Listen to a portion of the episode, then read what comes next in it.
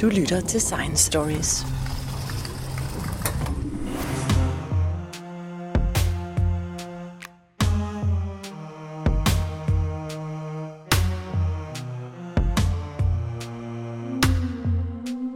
Christopher Ellis, you have been working with some of the questions that August Krogh also worked with in his early career, and also one of the things that he actually got the Nobel Prize for.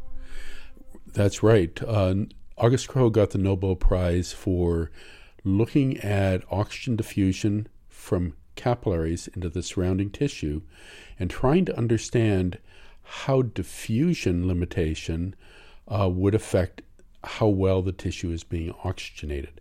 So they wrote a, with Erlang, he wrote a really neat mathematical model that I studied when I was a graduate student. And what's interesting is he showed that diffusion really limited how much oxygen and how far oxygen could diffuse into the tissue from the capillary that has led to all sorts of interesting ideas. And one of those ideas is capillary recruitment, that as you exercise and you increase the amount of oxygen that you need, you need to recruit more capillaries to be able to properly de- give deliver oxygen into the tissue. But when I was a, a grad student and going to my very first international conference, there were researchers there who were saying, but was Krogh correct? Is he right? Because his model assumes that every capillary is an equal source of oxygen. So when one opens up, it's automatically delivering the right amount of oxygen and the same as all the others around it. And what researchers were finding as they studied the microcirculation is that capillaries had very different levels of blood flow and very different levels of how much oxygen they could deliver to the tissue. So the question was is Krogh correct? Or is there, was he wrong? Or is there something that we just do not understand? And we can uh, add to this that uh, this was actually what uh, August Krogh got the Nobel Prize for 100 years ago. That's right. He got the Nobel Prize, and you know they gave him the Nobel Prize for talking about recruitment. But from my perspective, the part of it that really is important is his recognition that a simple physical law, diffusion, governs tissue oxygenation. Diffusion is why capillaries are so close together because they have to be close together. When it diffuses out of a capillary, get, oxygen gets consumed and it can only go so far before it's all consumed. Well, that's why we have a cardiovascular system. That way, that's why we have the heart, the large blood vessels, the small blood vessels. It's why we have lungs. It's why we have our chest that expands and contracts. It's to bring air, oxygen out of the air and deliver it all the way down to those individual capillaries. And Krogh is saying each of those capillaries they would open as they were needed to deliver oxygen. And that's what I've ended up studying my entire career is developing tools and technologies for studying the delivery of oxygen by red cells out of the capillaries into the surrounding tissue. And this was also a very audacious and controversial theory when August came up with it, because uh, his uh, professor would happen to be the father of Niels Bohr. His name was uh, Christian Bohr he actually had the opposite uh, opinion about this. That's right. So Christian Bohr, uh, I think he initially had August look at oxygen carried by hemoglobin and showed the the Bohr effect when you increase carbon dioxide levels, it pushed oxygen off of the hemoglobin molecule.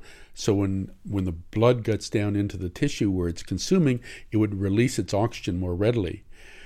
But Christian Bohr also thought that oxygen is actively taken up out of the air in the lungs and forced into the blood. He thought that there was actually higher concentration of oxygen in the blood than there was in the air. August did the experiments and showed that Christian Bohr's idea was wrong. And then he had the courage to stand up to his professor and say, I'm sorry, but your hypothesis is not correct.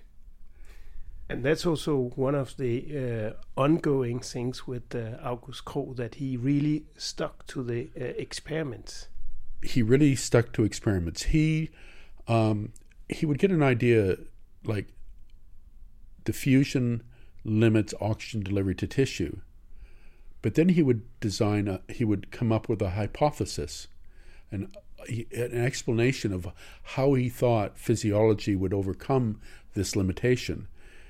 And it was really important for him to come up with a hypothesis that one could test. Because a hypothesis you can't test, what is it, right? So he came up with a hypothesis that could be tested. He then tested it with whatever was knowledge at the time, whatever tools that he could build himself, and he did his best to be able to test that hypothesis. And in the end, using math and physiology and experimentation, he, for at the time, he proved his hypothesis and received the Nobel Prize for that.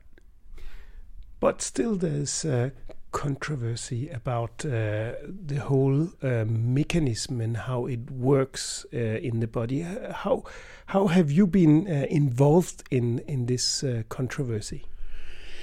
So. Um, I started my career um, trying to work out ways that I could measure uh, oxygen levels in a in a living animal while I was looking at blood flow in the small capillaries. And if Krogh was correct, I should be able to measure what the oxygen levels looked like and see his capillary recruitment occurring um, there's challenges, technical challenges when you're trying to look at uh, uh, this, such that you don't, um, when you're making the measurements, that you don't disturb what it is that you're trying to measure. Uh, I had some colleagues in the United States that I ended up collaborating with, and we use um, a microscope, video cameras, and we look at the light that's coming through the tissue at different colors, different wavelengths of light. And we use spectroscopy to measure how much oxygen each individual red cell is carrying as it goes through a capillary in a living animal. So rather than trying to put a sensor, a, pen, a PO2 sensor in to the tissue, I measured how much oxygen the red cells are carrying. And that's a, a video technique that uh, we, we developed. So it's um, it's very powerful because now not only can you look at how fast the red cells are flowing through a capillary, and you can compare from one capillary to the next how much oxygen each capillary is carrying, you can determine how much oxygen is being released from those red cells as well.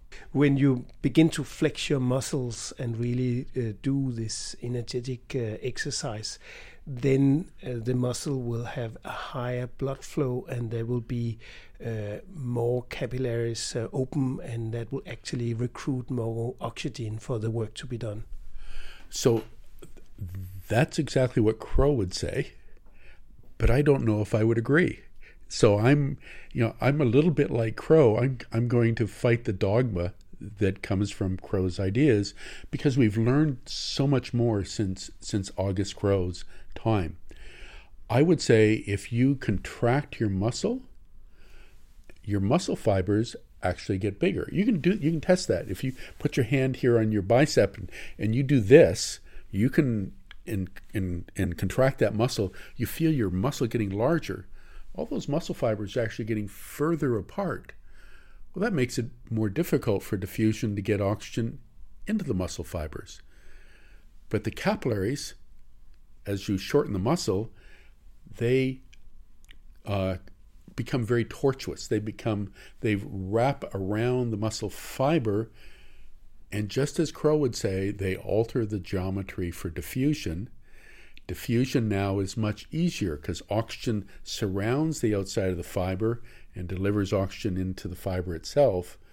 Whereas when we're resting and our, our muscle is stretched, we have a thin capillary supplying a cylinder of tissue around it, The further you get away from the capillary, the more tissue you have to supply. So that's a pretty challenging when you've got high oxygen consumption rates to support that tissue. So when you contract your muscle, you change the diffusion, geometry for diffusion, and you're able to actually supply oxygen better to the muscle as you're exercising. And again, it's all about the way diffusion works. But uh, much more complicated than uh, at the time when uh, August Krogh worked with these things. Much more complicated than, than when he was working with, with it. Um, the other, um, there's there's so many aspects to the microcirculation. August Krogh was just um, introducing us to a lot a lot of ideas that we've now had to follow through on. We know that um, there's so many different things running through my head. August Krogh could only work from what knowledge he had at the time and the measurements that are made for how much oxygen was available. So he knew how to measure oxygen in a blood sample from an artery, but he couldn't measure the oxygen level at the level of the capillary or in the tissue itself. We now know that a lot of the oxygen that comes from the in the artery by the time it gets down to the capillary, at least a third of that oxygen is already left the blood, and the level of oxygen entering the capillaries is much less. So that creates a um, a bit of a of a challenge. We we now have less oxygen that's coming into the capillaries. The Krogh's model assumes that the oxygen levels in the tissue are down really quite low. They he it's optimized to go down to almost zero oxygen in the tissue, but we know from measurements that those oxygen levels are actually much higher. So we have uh, a situation where the oxygen level entering the capillaries is lower, the tissue oxygen level is higher. It's almost a paradox compared to what August was thinking about. So, how does the physiology overcome this particular challenge. And it's instead of having only an optimal number of capillaries perfused with red cells at any one time, they're all being perfused, but with red cells, but not to the same level. And they work together. They cooperate to make sure that as a group of capillaries, they supply the volume of tissue ar- around them with the oxygen. And then when you exercise and you increase the red cell flow into the muscle, all those red cells get distributed more uniformly, making the situation very much like Krogh envisioned in terms of them all being equal sources of oxygen. So we go from very heterogeneous some are richly perfused, some are poorly perfused. But when we need more oxygen when we exercise and more red cells come flowing in, we distribute them uniformly among the capillaries and we we create the Krogh model. We create what Krogh envisioned in his head to make sure all that tissue gets oxygenated when there's a high demand.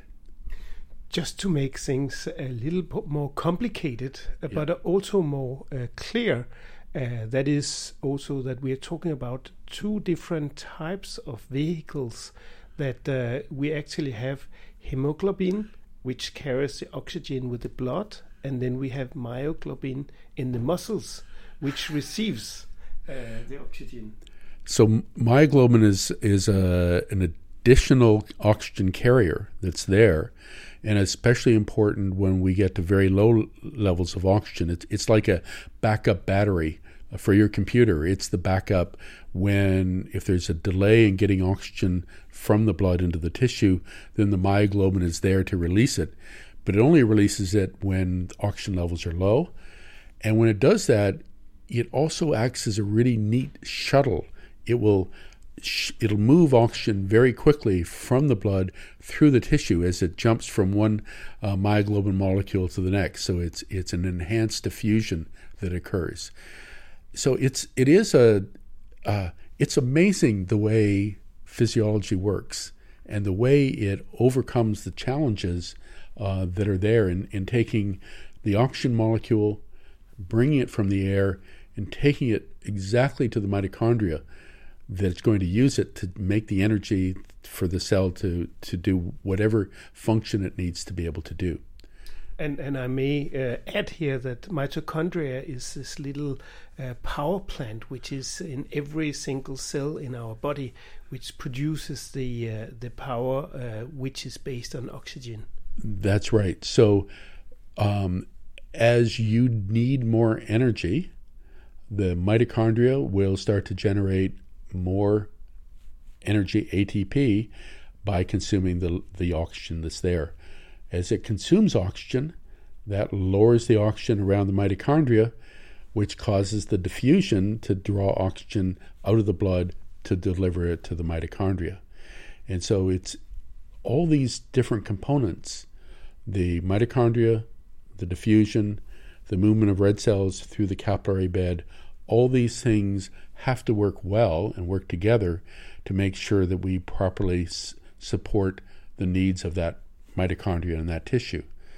So, the other part of my research, besides, so August thought of it in terms of controlling oxygen delivery to each individual capillary.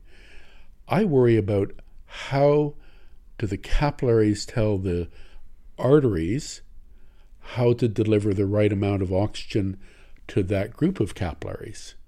Because it's not like we just have an infinite source of blood right there at the entrance of every capillary, it actually has to send a message upstream to the arteriolar tree to say, we need more here.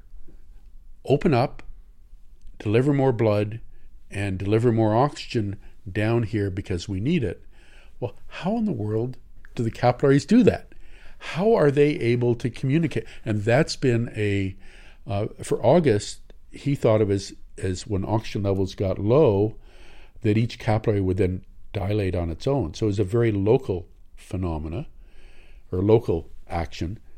But we now know it actually has to be not just local, but it has to actually travel a long distance along the vessel wall to be able to get the arterioles to actually deliver how much oxygen is needed.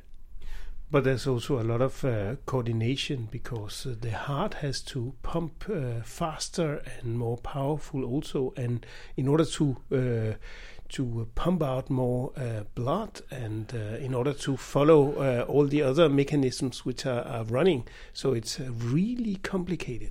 It's very complicated. When we, you know, it, it's it's it's imagine that we were trying to design this system. It's really a very a complicated, um, sophisticated regulatory mechanism that works on the large, very large scale, like the heart, and getting the signals to the heart, all the way down to the smallest scales in the micro in the microvasculature, the microcirculation, right down to the capillaries. At the microvascular level, you may find this really kind of interesting. Krogh August didn't really worry about what the sensor was. He took he assumed that what sensed the needs was the capillary itself. What we have been researching is that the sensor is the red blood cell. That that cell that's carrying the hemoglobin, it knows how much oxygen each red cell has by the shape of the hemoglobin molecule. As, as you know, as you take oxygen onto the hemoglobin molecule, it changes its shape. It's it, and that change in shape actually is like a gas gauge on your car or your voltage meter on your uh, electric vehicle. It tells the red cell, or the red cell knows how much oxygen it has. It releases a molecule from the red cell, goes to the capillary wall, it changes the voltage or the membrane potential in the endothelial cell that lines the capillary, and that is conducted as an electrical signal along the inside of the blood vessel, all the way up into the arterioles, and it tells the smooth muscle cells that are usually constricted to relax and dilate. And so they can dilate or constrict depending on how much electrical signal they get from the capillary bed. And that's all delivered to them by each individual red cell as it goes through the capillary. It says, I'm 60% filled with oxygen. Oh, now I'm only 40% filled. That's getting critical. Send more red cells because I can't deliver enough oxygen. That's what's going on. And that's part of the research that we do. That's fantastic. But it's not only the body uh, which can induce this, you can also induce it with, for example, fear or or hormonal uh, changes that, that can actually activate your body and suddenly your your pulse and everything goes faster.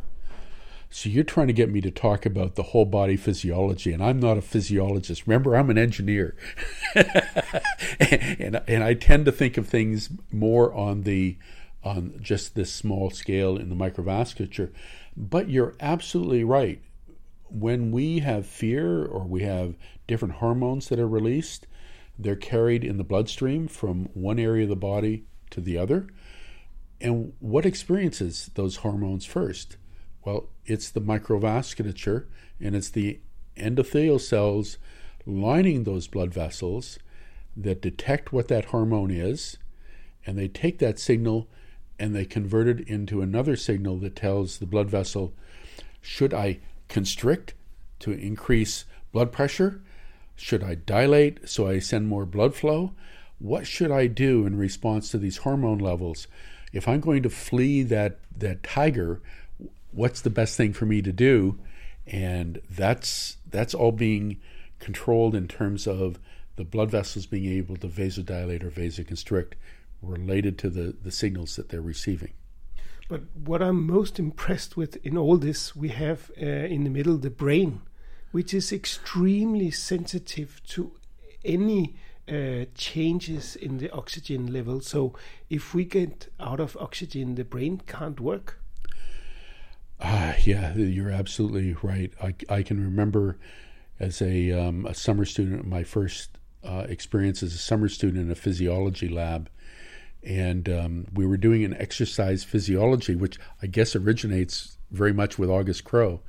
We were doing it to test the, the function of skeletal muscle and different techniques that would, one would use.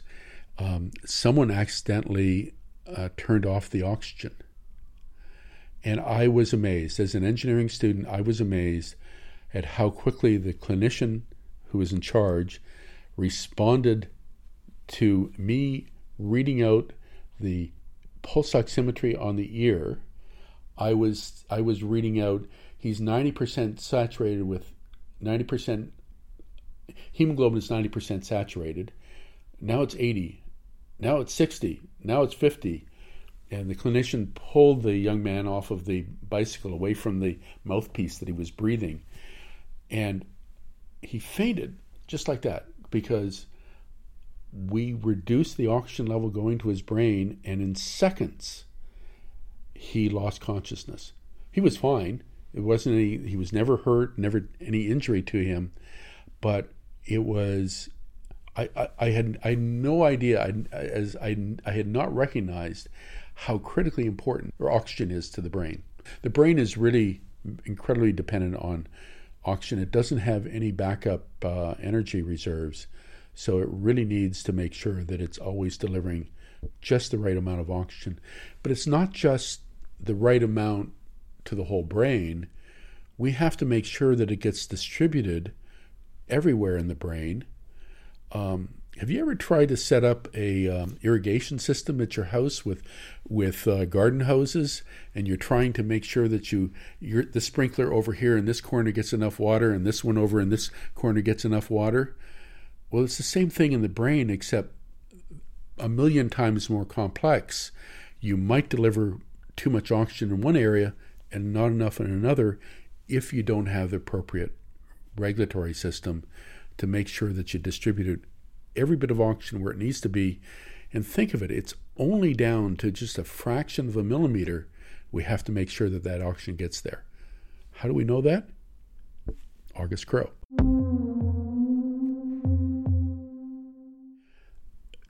August had to build all of his own tools because those tools you couldn't go you couldn't go to Amazon and order them online or to any of the uh, into any of the companies. You had to you had to come up you had to build them himself. Well, for the work that I do, the software doesn't exist either to analyze the videos, so we had to build uh, or write all of our own software. My graduate students and I. Um, we wanted to be able to challenge the oxygen level in the muscle and see that whether recruitment of capillaries occurs or how the regulatory system works, the, the tools for doing that don't exist either. And so we built really tiny micro chambers that we can insert into the stage of the microscope, and then we lay the muscle down that we're looking at over top of those chambers. We look at it through, we, we use the microscope to look through the chamber at the bottom of the muscle, and then we can change and challenge oxygen right at the surface of the muscle with that with that tool. But again, just like Krogh, if you're going to do tough experiments, you end up having to build all of your own equipment to do that. And I find that very exciting and rewarding uh, and so do my students, so do my graduate students. It, it, as you know, research is really hard, but it's when you come up with an idea, you come up with a hypothesis, and you work out how to do it, and then you can build it yourself, and then you watch it working. That's what's really exciting about research, and that's how um, we sort of follow in in August Krogh's steps. You know, you get an idea and you follow it through, even if the tools didn't exist. So, would you say that uh, August still has a, a, a, huge influence on the understanding of physiology and how uh, organisms work today, even hundred years after he got the Nobel Prize? I certainly would. He he uh, his influence is in the scientific community. Uh, it really uh, highlights for me and for many other researchers how important just the physics of the body is in, in the way the body works. Um, he has made us very much aware of how Im- important having really sophisticated oxygen regulatory systems are to, as you said, all the way from the heart all the way down to the capillary. Um, he's his influences in medicine in terms of clinicians think about the microvasculature very much as is the way Krogh uh, described it. But you know, you look at this this gentleman, this this professor. He did that was just one small part of his whole life. I mean, uh, the work that he did with um, with insulin um, the, the, being able to help create a very powerful uh, and important pharmaceutical industry here in in Denmark. The impact that it has on patients with diabetes and continues to have. I mean, he's the foundation of so much of this. And here we're sitting here in the August Krogh Institute, although I'm not sure if they call it the August Krogh Institute anymore. It's the way I think of it. Um, with all these people doing exercise physiology. Well, who's the person that really got all of this work in exercise physiology started so that we're not just studying about what goes on in our animal models but in humans whether it's young athlete, athletes or whether it's somebody in their 70s or 80s trying to make their life better through the exercise that they do and, and different programs they would have for exercise all of these things come from august because he's the one He's the father of many of these different things that we're just talking about. For me, because of my interest in oxygen transport, I always go back to what he's done in my area. But when you look at him overall, he's just um, he's just a giant in all different areas of uh, of our society.